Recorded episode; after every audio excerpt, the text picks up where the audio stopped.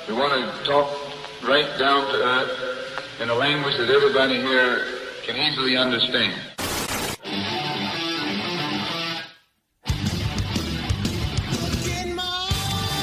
Ooh, baby. Ooh, baby, is it a good one here in the studio, Nate? I'm excited. We got, we're making history. We're making history. History. History on the show here today. No, it's not. Siri, get off my watch. No, it's not the 100th episode, although I think we're getting close. I think we're going to hit it here pretty soon. I need to do the math, I need to look into it uh, a little bit here. Why are we making history? I'm going to make you wait about 10 minutes. It's worth the wait. It's worth, trust us, it's worth the wait. But 10 minutes from now, we're making history, and it's going to be awesome. Including, along with that, it has to do with a certain segment that we've been, uh, that I've been commanding here for pretty much the entirety of the show. Uh, just a little spoiler there. Uh, we're gonna have John Kurtz. Everyone knows John, the, came in, goat. the goat, the YouTube extraordinaire, whatever you want to call him. Right, dude's blowing up on YouTube right now. It's awesome what he's doing, getting a lot of traction. John's gonna come on, talk some uh, K State football. I figure we could get into some conference realignment, and then I have some other little things that I just kind of want to pick his brain about as well. And then K State soccer with a huge win last Thursday in the rain. They had like a power outage. It was it was a mess for K-State soccer last Thursday. The Sunflower Showdown, they got it done, winning in overtime against KU, two to one. We're gonna get into that a little bit later as well, but first, uh, K-State lost. Not to like, not to like put a downer on things. I I couldn't really figure out how to transition very well there, but uh, yeah, that wasn't fun. I mean, it was fun. It's just a for a little bit. frustrating game. It was a very frustrating game just to look back on. I pulled some uh, some of the clips from uh, my call with uh, Cole Carmody. I think it was the last time Cole is going to call a game in the Bill. I will be back one more time. I'll call Iowa State here in about a week and a half. And then I think my last football call is going to come against KU. How poetic uh, to have that happen. But to play some of these clips to kind of give a little walkthrough of the game here, this is uh, to start the game. K State fumbled. Uh, Jacardia Wright, and I don't think he got another carry the rest of the game. and I don't that. know that he will get another carry for this season. We'll see. I don't think he should. We'll see. Well, okay, we we'll get into that here in a second. But he fumbles. Oklahoma I drives don't think he should have gotten the ball in the first place in that situation, but I mean, I understand it because he's like six foot two or whatever, and he's this massive power back, and it was a good run. I just think it was an even better play by the defender to come in and punch the ball out. I think I think that's all that you can say because he's like 6'2", 200 whatever. I figured pounds. that'd be Like, the Joe Ervin. guy. I figured that'd be the Joe Ervin. And that's what I thought too. I need to go back and rewatch the game because I don't know how much they used Joe Ervin. Because obviously they were trying to give Deuce a break, but I don't know how much they were trying to Mm-hmm. like utilize the different backs, right? Because you talk about utilizing different backs, and it's like, well, when are you going to see DJ Giddens from Junction City come in and and get some carries? And it's like I don't know. We have a lot of talent in the running back room, and I think just figuring out when those guys are going to get in the game in situations where they want them. I think it's all very situational, is what I'm getting at. Um, but that's I think that's the most important thing is figuring out who is best when and where and utilize their strengths. But fumble, Oklahoma recovers it for 70 yards. Skylar Thompson saved a touchdown, making a tackle there. But then the defense looked good in that first like two minutes that Oklahoma had the ball, and it was all capped off by a sack from uh, I don't know I don't know if he's your favorite player on the team. Definitely one of my favorite players on the team. The transfer from UN Charlotte, Timmy Horne. With Eric Gray in the backfield, three receivers to the left, one to the right. Rattler takes the snap. He's looking over the middle. He's going to take off, and he will be sacked! Timmy Horne out the fish line and reeling it in. And this that celebration was awesome. Watching him like throw out the fishing pole and then like reel it back, dude. Timmy Horne gets me pumped up every single time I see him on the field, man. I swear, incredible. But then K State uh, force a force field goal there, drive down the field, and then K State, I believe it was three for five on fourth downs. They were they three for five or four for five. I'll look up the stat here in a second. Four but for they, five, I think. they performed extremely well on fourth down, including the first touchdown of the game. The bottom line is you got to have a play right here that you can get two yards. K State's going to go for it. Skylar Thompson the gun, two receivers to the right, two tight ends to his left. He sends a man in motion. He orbits, no. Going back, he's looking. It's Phillip Brooks on a screen. He gets to the outside. Phillip Brooks, touchdown, Wildcats! That was a great play. It was a great play. The I personally the did fake not want them to go for it there, and I was like, Oh, a- I did. That's a phenomenal. I play. did. I think you have to going up against a team like Oklahoma. It's something that Cole said in the booth, where it's like you play the Chiefs, you you have to score points if you want to beat the Chiefs. You can't play from behind, right? So I think you have to score points, and that's something that.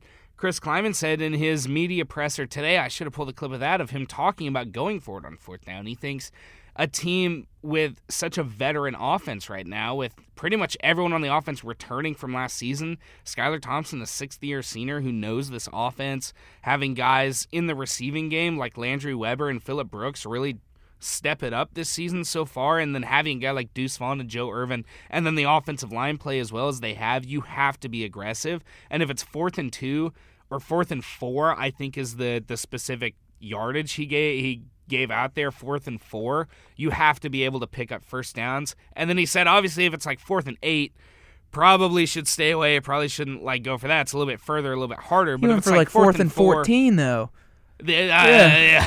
later I on mean, in the come game. Come on. But yeah, I understand what he's saying. You just have to be aggressive, and if you're gonna if you're gonna fight with the dogs, you gotta you gotta fight. And I think that's exactly what happened. And they converted their th- first three third downs or fourth downs that they that they went for, and honestly, I think it, it paid off in the beginning. Obviously, not not in the long run, and that's something you know. I figure we get into into with John here when I pick his brain a little bit, but to move on with the game. You Case, I think that was the only lead that K State had throughout the game was when they were up seven three. But Oklahoma drives down scores. K State kicks a field goal. Tate Winkle played really well on Saturday, and then eventually.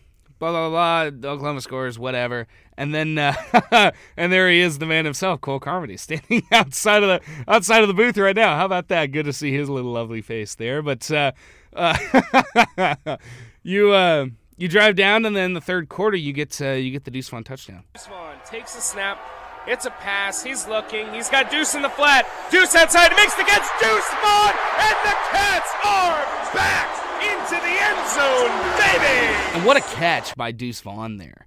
To that ball was over his head, and he's a little five six, right? He had to reach for it, but that was that was a phenomenal catch by Deuce Vaughn to get in the end zone. Yeah, I mean, Deuce, I think continues to look really great, even when you know teams are game planning for him, and I think he continues to to be great in spite of uh, teams really coming out trying to stop him on defense. I would agree. I also think, and this is just a thought that popped into my head. I think if he had the size of a guy like Bijan Robinson, he would be unstoppable. You look at you look at his athleticism and the way he can catch the ball and move around the field. If he was just a little bigger, I think he would be like Heisman front runner right now. I feel like this offense wouldn't have any problem. Right? If he if he were just a tiny and that's, that's there's nothing he can do about it and that's just me, you know, BSing about, you know, what like complaining about whatever, but you know, I if he were a little bit bigger, I think he would he would be able to produce a little bit more, and that's something that I figure we get into a little bit later on as well. Seeing the offensive line play well with with Cooper Beebe, a guy that I wanted to bring up uh, a little bit later as well. But as we move through the recap, Landry Weber, I think I uh, I think I went out of order on the clips here, but Landry Weber, what a game for for Landry Weber to be able to come out get his first ever touch. You know, here I'll just play. This was his first ever career touchdown. To the right, looking to pass. He'll look. He'll fire back in the end zone. He's got Landry Weber. Touchdown, K State. The Cats are back in the end zone.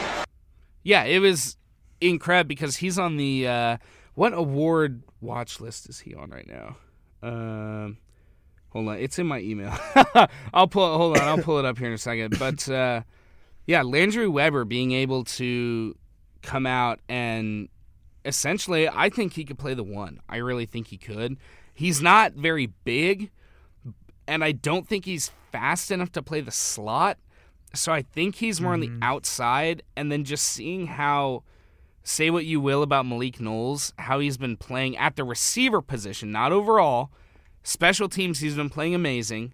But in terms of offensively, he's been struggling. And I think this was Landry Weber's game to kind of show hey, I can be that guy if, if Malik or Phillip Brooks or Tyron Howe, Kade Warner, Keenan Garber, Daniel Amadorebe, if they can't go. I think Landry Weber kind of showed that he can be that guy. You know, I really don't think Malik Knowles has looked that bad on offense. I think he's had one or two tough drops, but man, compared to what Malik Knowles was playing like in the past, where he was just dropping passes left and right, He did drop I a wide open pass he did. on but an out route. but he has gotten a lot better. I would agree. He has gotten better, especially in the return game. And you know what? Let's just go on ahead and uh, let's just play the clip. I, the the beginning of the clip is pretty funny, and I, I just like I'll just play it. Middle cuts right. He's got blocks. He's got blocks. Malik Knowles makes a man miss. Malik Knowles to the outside to the 40, 30, 20, 15, 10, 5. Touchdown, and the Cats are back in the end zone.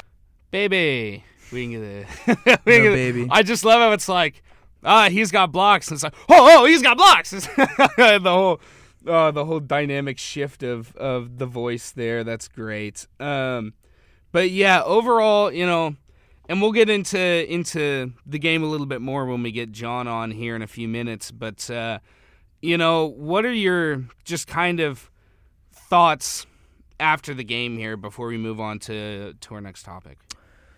Um, it's tough because I think they played pretty well, um, but I don't think they played clean enough football to win that game. Um, and I, would think agree. I think it's easy to be frustrated about some of the blown calls that there were, um, and be fr- and I, I mean I was frustrated. I still am kind of frustrated about those calls, but I'm a guy. I'm the kind of guy that you you can't throw a whole game on the refs, and I just don't think the team played um, up to the level of play that they needed to to beat Oklahoma. And I think um, you can say the game was blown with the refs, whatever. See, but then, then you can go Jacardia Wright fumble. Exactly, that was a ten Yep. point swing because they were they point they were going to score on that Yep. drive. I am confident they would have scored a touchdown. Yep. So you take those three points away from Oklahoma, put seven on there. If anything, I think that was more important than than Yeah. any of the blown calls there were. I agree. So I because it's something that you can control. Exactly.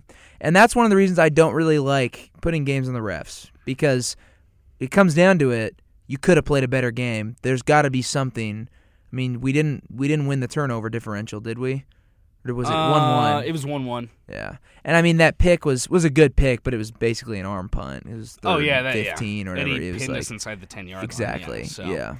Yeah, refs are always the first to get blamed, and that's just you know they're they're an easy scapegoat, and that's just kind of how it goes with football. And yeah, I don't think those were good calls, but you, we still could have played a better game. Cat I would still, agree, Cat I would still, agree. Cat still could have won that game despite those calls. You know who else is an easy scapegoat when it comes to football?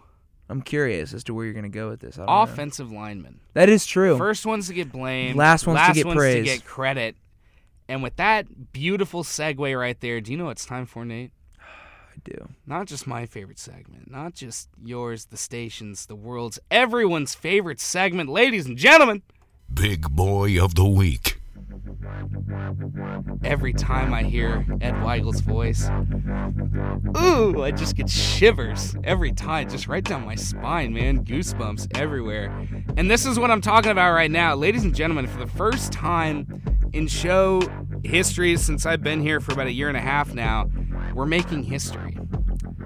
We do have a big boy of the week, but I could not find a good clip of what happened.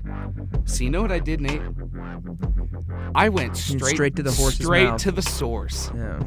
DM'd him on Twitter, and for the first time, ladies and gentlemen, in show history, I have the award recipient of Big Boy of the Week on the show. Interviewed him before before the show a little bit ago. Got the audio. I'll play that here in a second. But let me introduce to you Nick Anaya. He's a center from Grand Casa. Sorry, a center from Casa Grande Union High School in Casa Grande. I say Grande or Grande? Is there's an e at the end? Yeah, it's Grande. Grande, I missed that. It's on me. From Casa Grande Union High School in Casa Grande, Arizona. He's six foot three, 320 pounds. Senior at Casa Grande. And he scored a rushing touchdown. But don't don't Derek take Hungry, as he was. Derek Hungry, I think is the Oh, it's just the perfect way to uh to do that. To to to announce him there. But ladies and gentlemen, for the first time in show history, this week's Big Boy of the Week joining the show right now. Nick Anaya sitting with me here. Dude, this is the first time because I've been doing this show for I think about a year, year and a half now, and Big Boy of the Week has been a segment where I play the clip of, of the highlight and everything, but I've never actually had the Big Boy of the Week on the show before. You're the first to ever do it. Can you talk us through through the touchdown? Um, so we've been I've been talking to Coach Barr about this for since my sophomore year, since I first started playing. I was like, look, coach, like I want to run the ball, and he said, I can't, like I can't let my lineman run the ball. I don't want you to do that. Like I can't let you guys do that. And finally, uh, he let me run it my senior year, and I, I said, hey, Coach Barr, let me run the ball. He said, you know what? Get in there, Nick. He said, let me see what you let me see what you uh, you can do, what you're talking about. I said, okay, and then I just went in and all I just remember was I just got the ball and I just ran in there like, oh no. Dude, that that's it's like the lineman's dream. It's the lineman's dream, right? Yeah, just a lineman's dream to run the ball. Like I felt like I was on top of the world. Because you're, uh, it says in your bio, you're six foot two ninety. Is that right? Uh, nah, that was that was my uh, sophomore. Those those are my sophomore. What's it called? I need to update them, but I'm six foot three, uh, three twenty. Ooh. I was gonna say because I was looking at the at the video and I was like, "There's no way this dude is six foot two ninety." I had to like confirm that for myself. Oh yeah, no, no, that that's uh, old. I need to update those though. Are you getting Are you getting offers? You getting looks anywhere? Uh, I just had my first visit to Ottawa and and Surprise, Arizona.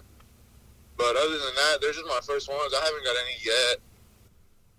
No, and it's uh it's uh you're out in Casa Grande, right? How uh how is it playing? Because like obviously being in Kansas, middle of nowhere, right? Aside from Manhattan here at K State, we don't get to see the difference there a ton. How is it playing football out in Arizona right now?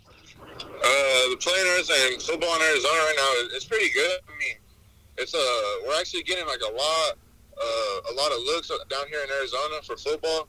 I mean, we just had uh, Hamilton play Bishop Gorman and had a major comeback. So Arizona football is definitely changing. And then uh, you know you took the time to come out on my show. That's really that's really. I just wanted to hear about the touchdown and you know just kind of more about you. Is there anything else you know before I let you go here? I don't want to take up too much of your time. That's uh, any shout out, any shout outs or anything I can do for you. Uh, of course, shout out to my mom, of course, and uh, shout out to uh, Coach Barr for letting me run the ball. That's that's pretty much it. Dude, Nick, I appreciate you coming on the show. Like I said, first time we've ever had a guy who's won the award come on the show. It's super cool. Thanks for coming on the show, man. Thank you for having me.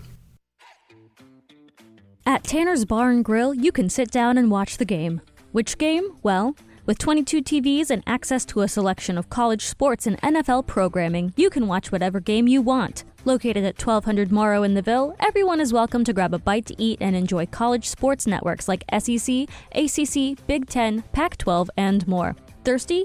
Tanner's also has 16 beers on tap and a selection of over 40 craft beers and seasonal drinks.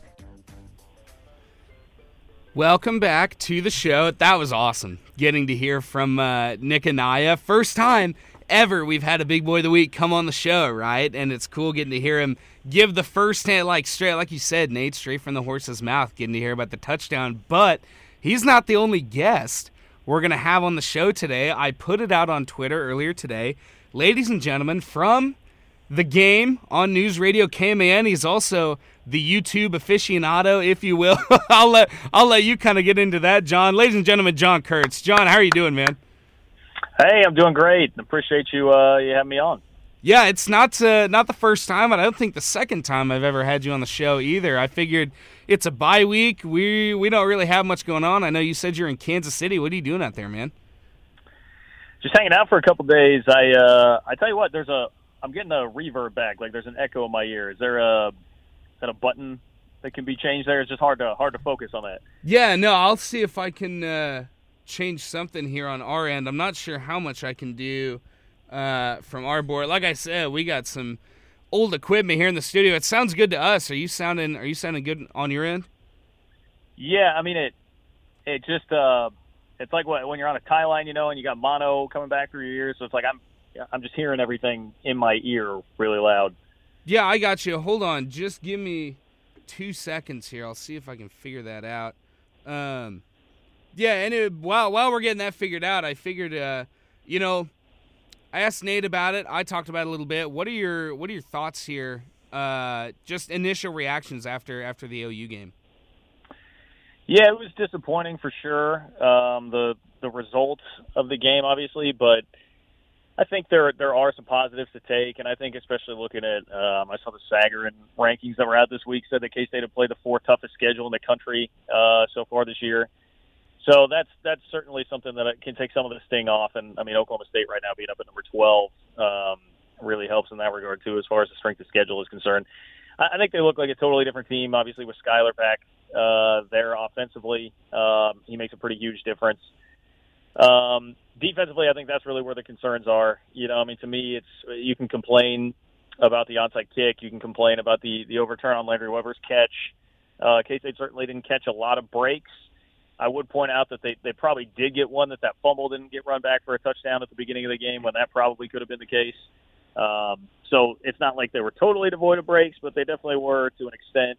And um, I think you can complain about that, or you can look at the reality of the situation, which is the defense probably needs to get better and uh, just has not been very good against both Oklahoma State and Oklahoma in Big 12 play. And, and it is frustrating now that you look at it and say, well, there's seven straight Big 12 losses going back to last year. And I know that Will Howard um, being the quarterback last year and Skylar being out played a, a, large role in that. But you know, there there are problems. There are things that needed to be fixed, and I think the bye week honestly comes at a good time as far as that's concerned. But um, if you're trying to have a season that's eight wins or above, uh, things are going to need to get the ship will really need to get righted pretty quick um, as far as that's concerned coming up here.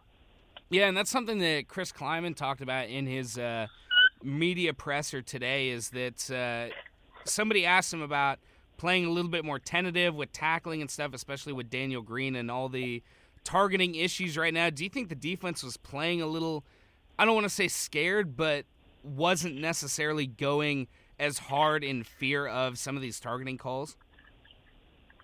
I think you may have seen that with Daniel Green himself. Um, that was an observation I remember having at one point where it seemed like uh, there were a couple times where he sort of bounced off of a guy going to make a tackle, and I wondered if that's in the back of his mind. And I mean, how could it not be? Um, because the the poor guy, I mean, it's happened to him twice where they're bang bang plays. Clearly, there was no malicious intent, and I, I'm seeing a lot of conversation around the football world right now about the targeting penalty in general, and you know, can we get a different levels of it, like flagrant one, flagrant two in basketball, targeting one, targeting two, and determining intent, and that kind of thing. I think that could be beneficial, especially for a guy like Daniel Green who's not doing it with any malicious intent. Maybe that could could change things. It was interesting to hear Chris Klieman talk about tackling and technique and how that's really a lost art in football. And I, I think it just by nature is today when they're doing so much less of it in practice, and um, that's clearly just such a shift in focus in the game of football in general away from that. I don't know if it it really covers for the whole defense.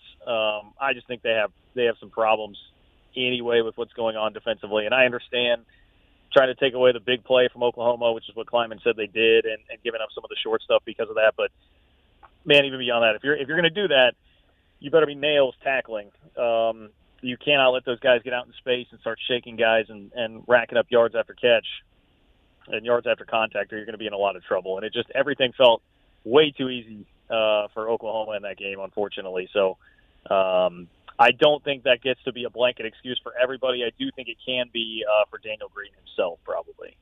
And that's something that I think is interesting to bring up too, because you know you look, you know, Oklahoma is a team who's going to score. They're going to drive down the field and they're going to score, right? So you get into the fourth quarter with I think it's like nine, ten minutes left, and you're huddling You're running the ball. It's because Chris Klieman talked about this as well during Took a five minute drive. yeah, it, a five. You, you take four or five minutes off the clock, down three scores. Do you think that? And this is just kind of more of a personal opinion question for you, John. Is it? Did did you see kind of a lack of urgency in the team in the fourth quarter? I think some of that is just it's.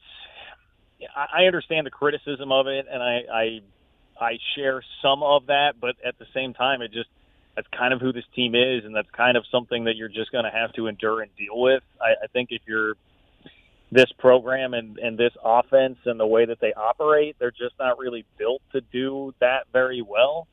Um, and I'm I'm not going to give them. Look, I mean, I, I complained about it with Bill Snyder. There were times in Snyder 2.0 at the end there where it was frustrating, and it felt like the same kind of thing. Like they just did not have the capability to hurry up, and I was I was definitely critical of it then. So I, I will share in some of the criticism of it right now.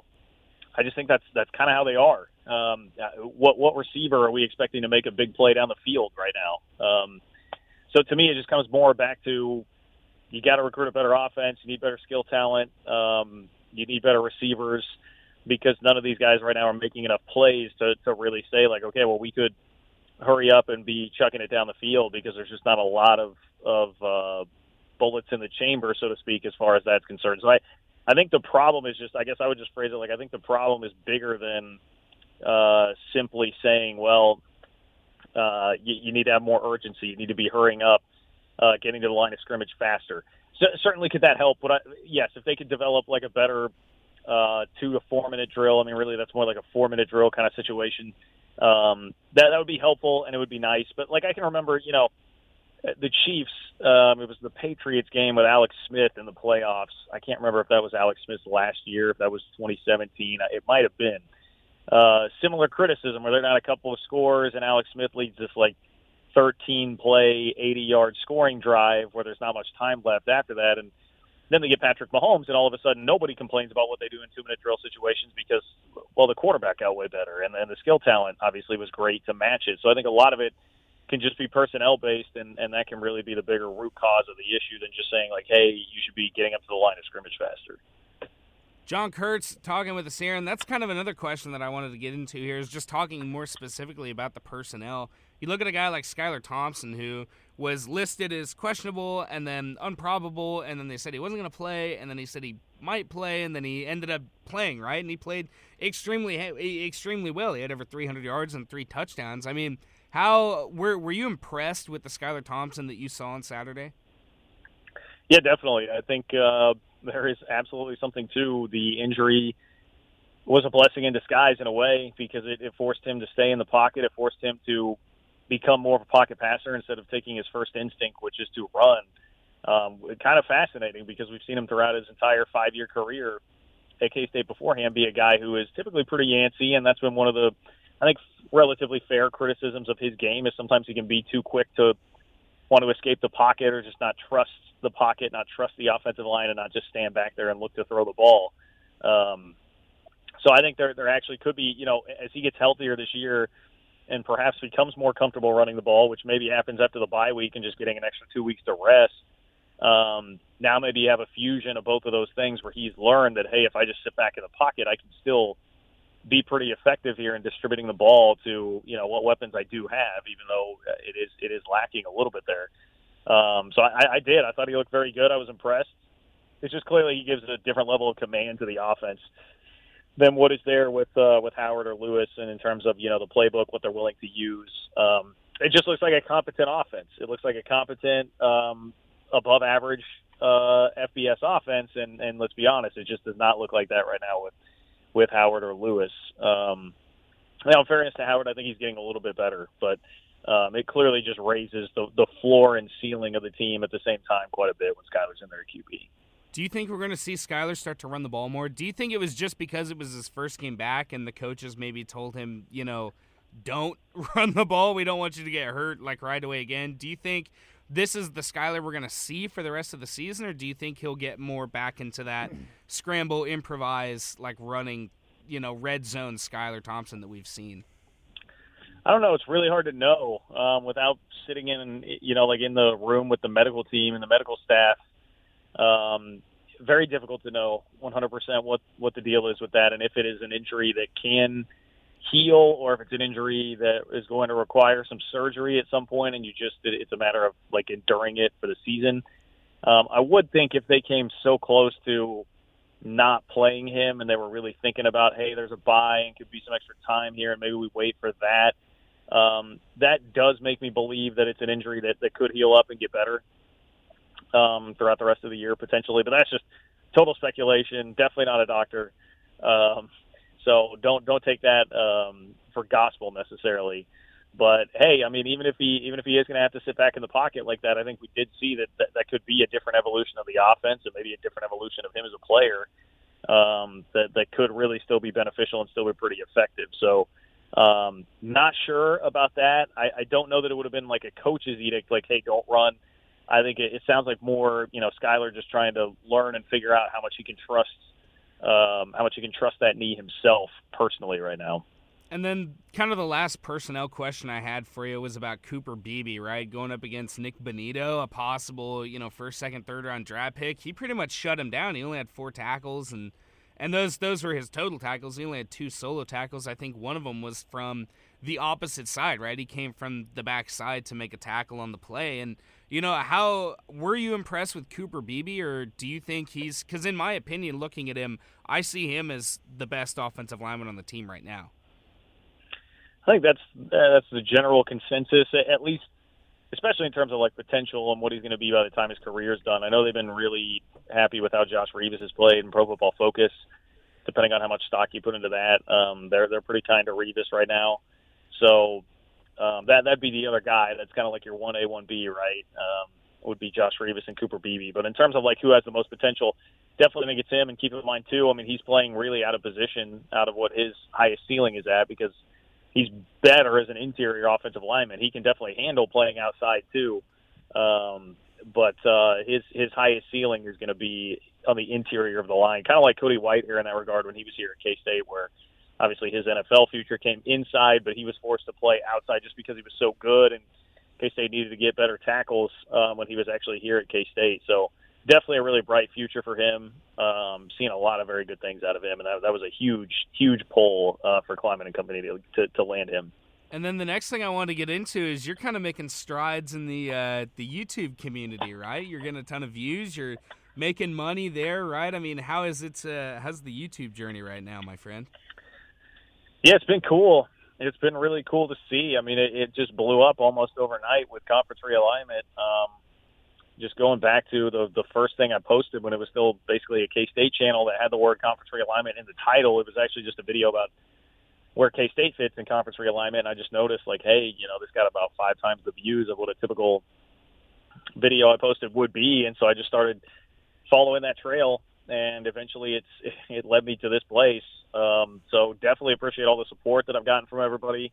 Um, it's just clear that there was an appetite for somebody to give a Big 12 perspective on what was going on because nationally you just you just don't really find that at all. Um, everybody wanted to make jokes and memes about the Big 12 there at first uh, when all this was originally happening, and um, a lot of people just trying to grave dance. A lot of people writing what I think were fairly unfair narratives, at, at least amplifying narratives uh, stronger than they had to be about what was going on with the league and the teams that were left. So it just seemed like there was a place for for somebody to step in and, and say like, hey man, it's it's not it's not quite as doom and gloom as you make it out to be, and there are a lot of really endearing things about the schools that are left here, and this can still be a viable and competitive conference, at least with the ACC and the Pac-12, and I, that's something I really try to emphasize. I mean, we're headed down a road clearly where it's going to be the SEC and the Big Ten far out in front of everybody else, and you can even see that by the way the playoff picture is really shaping up this year. I mean, I'm certainly very hopeful and optimistic that Cincinnati gets in, but beyond that, I mean, we're talking about four or five potential suitors in the Big Ten, and we're talking about well, two basically in the SEC uh, that are head and shoulders above everybody else in Bama and Georgia, and that's just indicative of the the landscape of college football right now, particularly the finances, where the SEC and the Big Ten are going to be so far out in front of everybody. Um, well, they already are right now, and will continue to be. That gap is going to grow wider and wider. Um, so yeah, it was just it was a lot of frustration for me at how the Big 12 was being treated and how the Pac-12 in particular was being held up as an entity that was significantly better than the Big 12, and I just don't see it that way now that the Big 12 has, has found the four schools to really fortify itself and move forward. So just trying to do whatever I can to uh, to help out the cause there and just kind of give some voice to everybody who was left back here and fly over country squirming and wondering what was going to happen to the, the future of their football programs. John Kurtz talking with me here, and that's and you put up. Uh, this is kind of my next question. You put up a video. I think it was either today or yesterday, talking about what some people might be calling the new Big Twelve. You know, whatever with the new teams coming in, right? Talking about the playoff. Um, you know, the bid, the new Big Twelve, whatever you want to call it, have the number five, the number ten, and the number twelve teams in the nation right now in the latest AP poll. You know, do you think, and this kind of, you know, builds off of what you were just talking about, you know, just talking how much credibility does having these teams come into the Big 12, how much credibility does that give the conference? Well, right now it's looking great um, with the way that Cincinnati and BYU are playing. And um, I still think that long term, UCF has the biggest ceiling out of all of them just because they're such a young program and they're in such a talent rich place uh, and they are so committed to dumping as pumping as many resources into it as they can.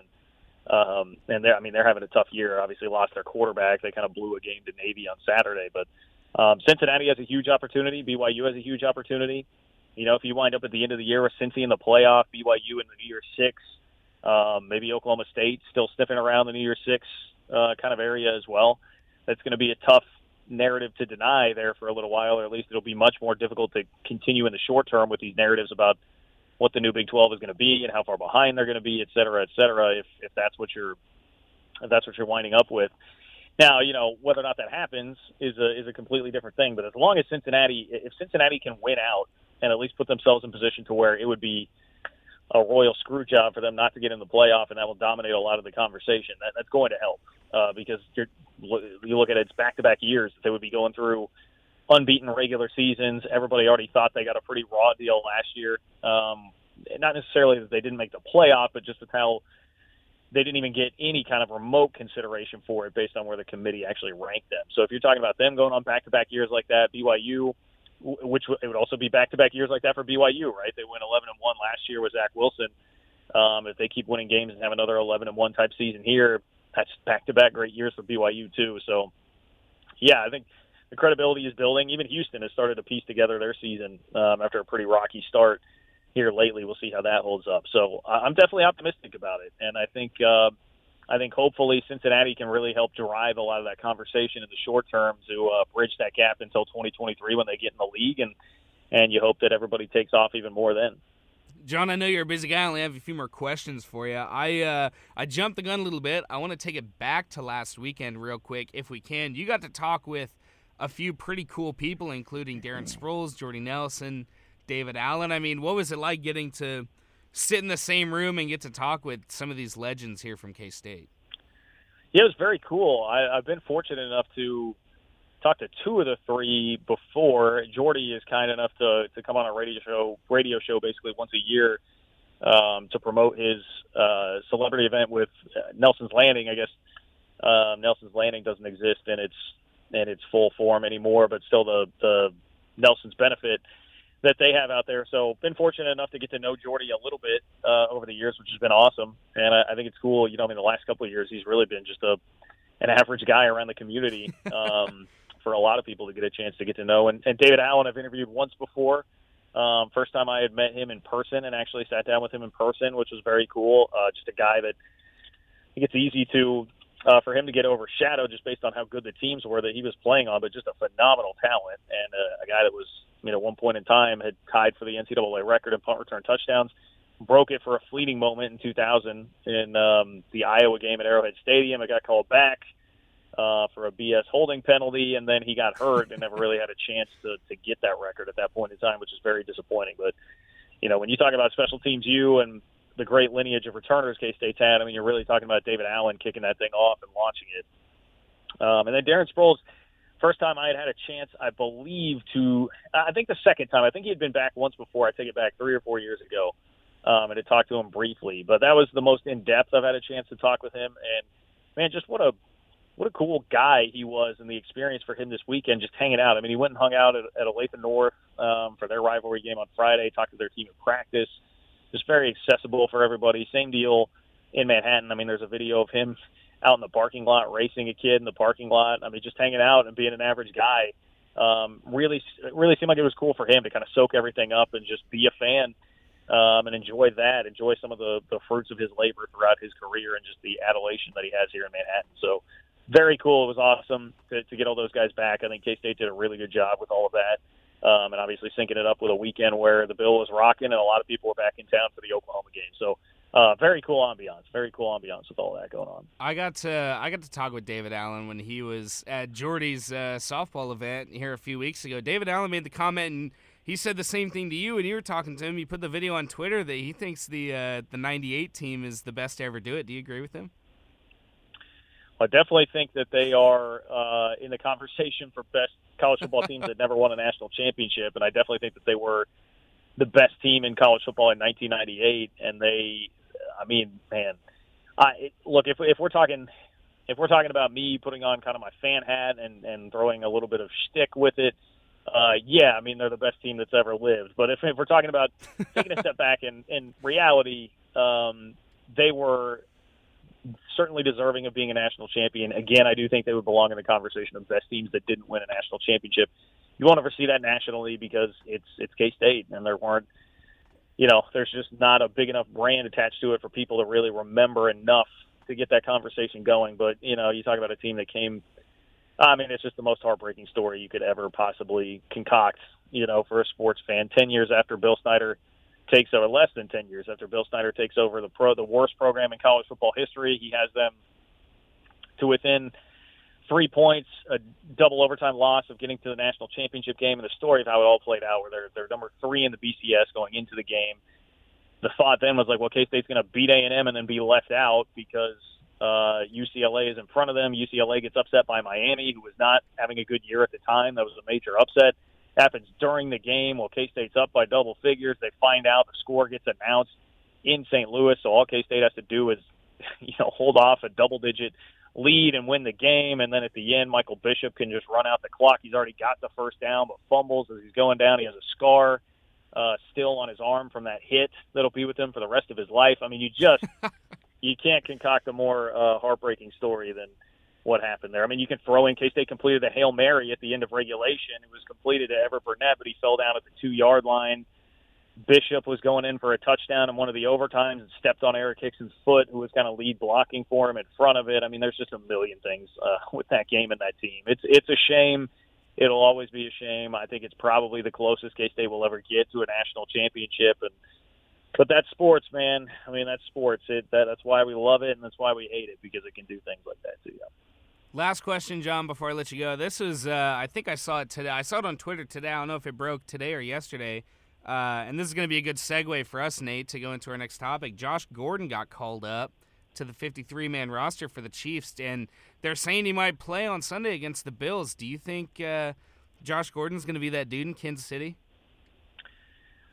I would caution against setting the expectation level too high for him, but certainly everything since he signed has been as encouraging as possible. Hearing that Andy Reid thought he was in great shape, that they even toyed with the idea of potentially making him active last week, the fact that they're going to have him active this week. I mean, those are all strongly encouraging signs. And Andy Reid obviously has a history of working with guys that have had some troubles and issues in the past, and, and turning that into uh, into something really positive. So. Um, I think there's reason to have hope. I certainly think there's reason for optimism. Um, Kansas City definitely needs him, and honestly, you think about what the number two receiver role has been like over the last few years. Sammy Watkins was great when he was out there, um, but he was just so sporadic with his health that, I mean, even if Josh Gordon isn't quite what Sammy Watkins was at full bore 100%, but he can be out there more consistently, um, you could argue that that could actually be better over the long haul for the Chiefs offense. So I think I think it's clear that they definitely need a, a guy who has a higher ceiling for a number two receiver. I mean, I love Byron Pringle to death. I think he is a very good number three, number four option that also helps the team in a ton of ways with special teams, et cetera. But you know, when it came time to make two really clutch catches against the Chargers that are not easy catches to make, but like catches that a number two a Josh Gordon type of receiver in the NFL should make. He he wasn't able to do it, and I think that's just kind of a limitation on his ceiling. And there's absolutely nothing wrong with that. And Mecole Hardman it's kind of the same way. You know, I mean, he's a gadget player. Um, I don't think he's more than that at this point in his career, and he's been in the NFL for what three, four years now at this point. So they need him. they need him, and I, I love the the fact that they took a chance. Um, I'm just in kind of cautious optimism mode. I think as as far as Josh Gordon goes. John, I appreciate you coming on the show. I, I realized I kept you a little longer than uh, than I thought I was going to. I apologize about that. You you took the time to come on my show. Is there anything you know, Twitter, YouTube, any other plugs, any other shout outs that you want to give before I let you go? Yeah, no, I mean that that's all on me, man. I, I get a little wordy uh, here sometimes with these. No, you can follow me on Twitter uh, at JL Kurtz. You can follow the YouTube channel. Just search John Kurtz on on YouTube and find me there. Um, those are definitely the two easiest ways to find me. You can listen to the podcast of my daily radio show. Search the game KMAN on uh, Apple and Google Podcasts. You can find it that way too. Uh, so lots of ways to uh, to get in touch and find my content these days. John Kurtz, ladies and gentlemen, once again, John, I appreciate you. Thank you, Th- really, thank you for coming on the show. It's great insight every time, man. Yeah, absolutely. Anytime, guys. Thanks for having me. Just because Tanner's Bar and Grill has been around since the 80s doesn't mean their menu is outdated. They are serving up new weekday food and drink specials with dishes like buffalo mac and cheese, steak tips, boogas, and chicken sandwiches. Don't have time to stop by their location at 1200 Moro in Aggieville? Tanner's now offers takeout through their website, tannersbarandgrill.com, and delivery through DoorDash. None of you seem to understand. I'm not locked in here with you. You're locked in here with me. Hey, Freak Show!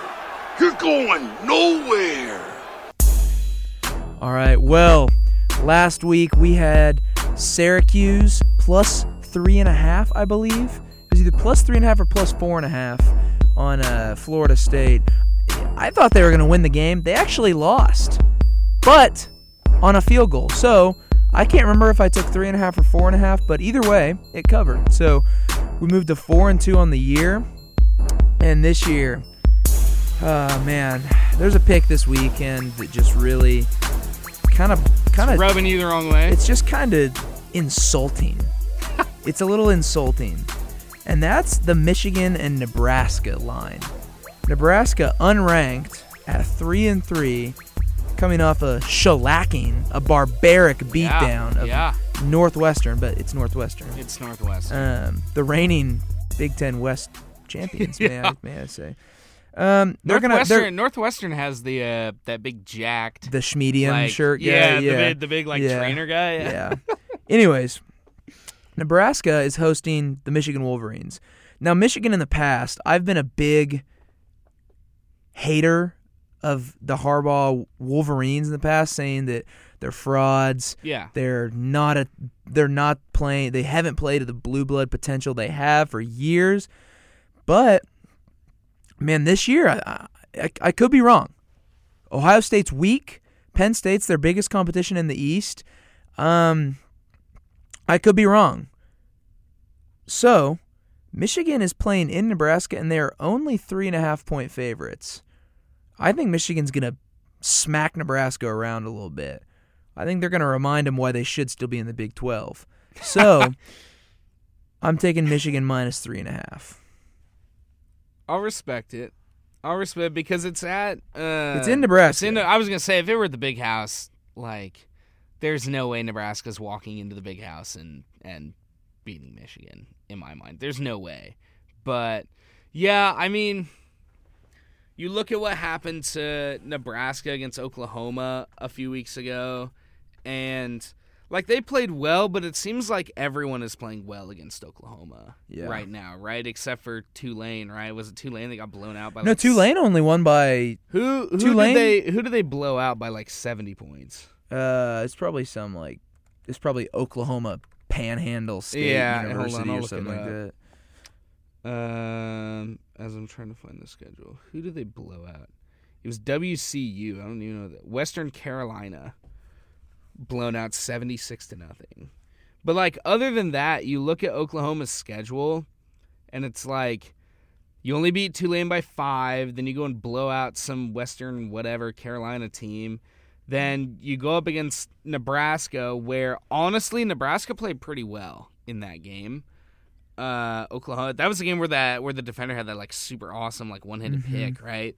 And then you only beat West Virginia by three, and then you only beat K State by six. So honestly, I don't think Oklahoma looks that impressive this season. Like obviously they're going to be good and they're going to, you know, find ways to score and they're going to find the They're winning off the talent they have. Though. Exactly. They're just not playing well, but they're winning because they're more talented than everyone else. I would agree. I would agree with that. Yeah, that that was a great way of getting to my very convoluted point. Thank you for that, Nate. But uh, you're taking Michigan. Was it minus three? Minus three and a half. Minus three and a half. And honestly, it's what three, three and a half for home field advantage. So it's like, whatever. It's whatever Yeah. at this point. Yeah, I think. I just think that's a Michigan little too standing close. right now? Nine. I haven't looked at their schedule a ton. Uh, as I pull it up, They got a tough next few games. They got Penn Yeah. State coming up, and then um, or the back half of their schedule a lot harder than the front half. So you have Western Michigan, you blow them out. You have Washington, you blow out Washington. You blow out Northern Illinois. You only beat Rutgers by seven. Rutgers might not be the worst. And that's what I'm thinking too. Is Rutgers might not be the worst team in the world either. And then same with Wisconsin as well, where But they beat Wisconsin pretty handily. 38 to 17. But who did uh, Wisconsin had a good game a few weeks ago, right? Um, the Notre Dame game. Oh no, it No, was they got no, no. It was it was close for a while, and then whoever the Wisconsin quarterback, because I watched that game, he threw like three picks. Graham Mertz, Yeah, Overland threw- Park, Kansas product. Literally threw like three picks in the last four minutes of the game, and the game just blew wide open. Yeah. Like you can say what you it, it finished being 41 to 13, but I only think it was a 10 point game with like 5 minutes left to play in the fourth quarter. And then here, let me just look it up. Um yeah, yeah, it was going into the fourth quarter, it was 10 to 10. And then Notre Dame scored 31 points in the fourth quarter because they threw three interceptions, two of which were pick sixes. So, say what you will about Wisconsin being one and two, but Notre Dame also isn't that great either. no, but who knows? It's college football. Anything can happen. I think that's a given at this point. And then before we before we move on with anything else, before we wrap up the show here, I did want to highlight the women's soccer team who did win against KU. It was insane. Insane. They had like an hour and a half rain delay to start the game, and then like towards the end of the first half or like towards the end of the second half, just the power went out at the stadium. And it's like ESPN Plus went down, all of the lights went out, it was raining, and like everything just got shut down. And the game, a soccer game which was supposed to last 90 minutes, probably lasted closer to like three and a half hours at that point because Mm. they went to overtime, they ended up winning, and it was it was really cool to see a team that went 0 2 to start the Big 12 come in now. You had Elena Wermeyer, 10 saves, the highest in her career. You had Kaylee Thornhill score the winning goal. You know, here I'll just play the uh, the clip of the winning goal here. I've said this. That was not the winning goal. That was her talking about the winning goal. This is the winning goal. Trying to go one on one. Cuts it back, defended well by Smith. The shot is in on the follow up. Kaylee Thornhill delivers the game winner for K State in overtime. Second chance opportunity. It was a great goal. It was a pass from Brooklyn Ents that came into kind of around the 18 yard box, and then she put it in with the left foot. And this is this now is her talking about scoring the goal. Um, I've said this a couple times. I really don't remember, but I'm trying to because I'm just kind of like it was so much adrenaline going on. But yeah, I think it was kind of just like we were already delayed so long, and then we had a power outage, and then it's like overtime. It was just we are not going home with a loss now. We're soaking wet. We have so much adrenaline. we are just we're finishing this game. However messy the goal is, the ball is going in the back of the net somehow. two to one. It was a great finish. And then K State women's soccer comes home. They'll play West Virginia. Uh, as I'm looking at the wrong schedules, I'm trying to pull it up here to talk about it.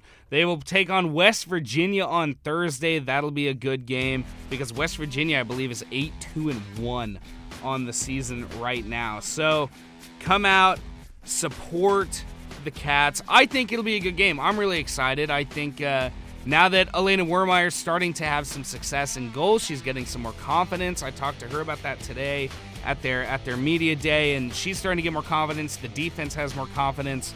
this whole team is just super confident and they're all buying into the belief, which is, I think, the most important thing when it comes to playing as a team and making sure you have that camaraderie is just buying into the program. hmm Yeah, and I think, um, kind of like we talked about earlier, there's just a lot of a lot of energy around the program right now. And I think that's hopefully going to uh, carry into the, the rest of the season. I think uh, beating KU is obviously really big.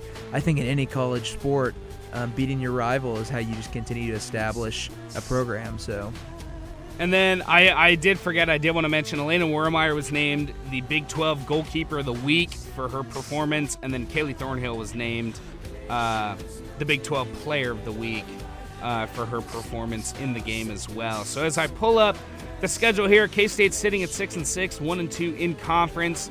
They'll take on West Virginia this Thursday back home, and then they'll play Baylor on Thursday at home as well.